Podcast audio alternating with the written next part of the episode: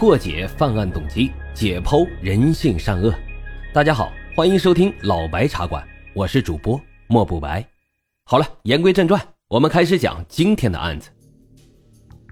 咱们今天要讲的是一起银行抢劫案，但这事情啊非常特别，因为劫匪连银行都没有进，甚至连主谋都还没露面，就轻轻松松抢走了二十万美金。他们到底是怎么做到的呢？接下来就让老白给大伙说道说道。这起案件当中的银行经理 Brain 是一个关键人物，他在美国俄亥俄州小城银行工作了十多年。但是他做梦都没有想到，自己有一天会遇到这起银行抢劫案。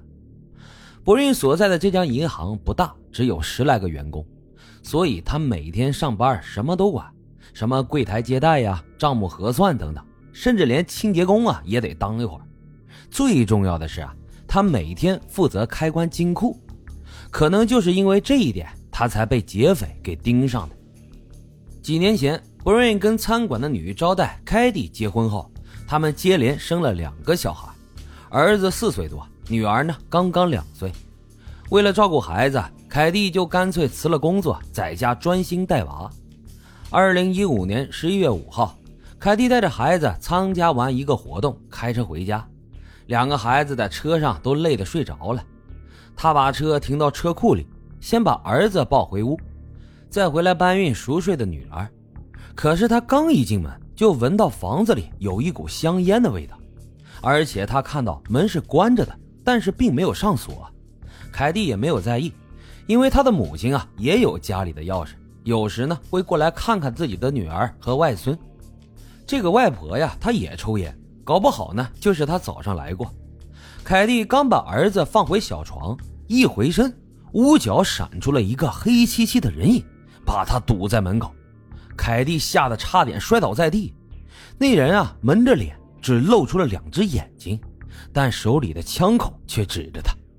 这个小城啊，平时的治安很好，几乎是夜不闭户。老公和自己也没有仇家，家里呢也并不富裕，怎么大白天呢就给人给盯上了呢？对方也没说话，而是递出了一张纸条，上面写着：“听我指示，全家平安无事。如果轻举妄动。”别想活命！凯蒂意识到这不是单纯的入室抢劫，歹徒也许还有别的计划。这时，车库里面传来了女儿的哭声。凯蒂恳求绑匪让他把孩子先抱进来，否则会惊动邻居。绑匪也就同意了，但是用枪指着他，压着他去了车库。当他抱着女儿回到房子里的时候，儿子恰巧被尿给憋醒了，正在找妈妈呢，因为还没睡醒。小朋友看见拿着手枪的劫匪，迷迷瞪瞪的就在那发呆。凯蒂赶紧把儿子拉进了厕所，跟儿子说：“这个叔叔啊，在跟我们玩游戏，你要回到你自己的房间，乖乖待在那儿，不要吵，也不要乱闹。等我们过来找你，你才可以出来。如果你表现的好啊，最后会得到一个大大的奖励。”一听到又是做游戏，那又是有奖励的，儿子兴奋的就回屋去了。哄好了儿子，凯蒂抱着小女儿，战战兢兢的坐到了沙发上。他摘下了戒指、耳环、手表，全都放在桌子上，还摸出了手机、钱包。但绑匪却根本就不屑一顾，还是不说话。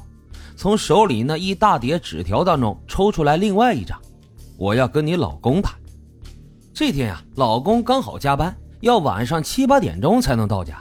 凯蒂就建议说：“给老公打个电话。”说家里有急事，让他赶紧回来。绑匪赶紧掏出了下一张纸条，上面写着：“不行，不许打电话。”在这之后的几个小时里，不管是带孩子看电视、玩游戏，还是做饭、冲奶粉，这绑匪都是寸步不离，拿着枪紧跟着母子三人。就连他们上厕所啊，也不许关门，一切必须在他的视线范围之内完成。完全找不到任何一丝逃脱或者是报警的可能。期间，凯蒂给绑匪倒了水，做了三明治，希望他留下 DNA 证据。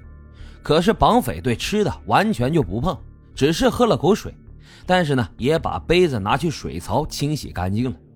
而且不管干什么，他都不摘下手套。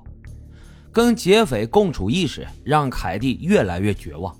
每分每秒都是无比的煎熬。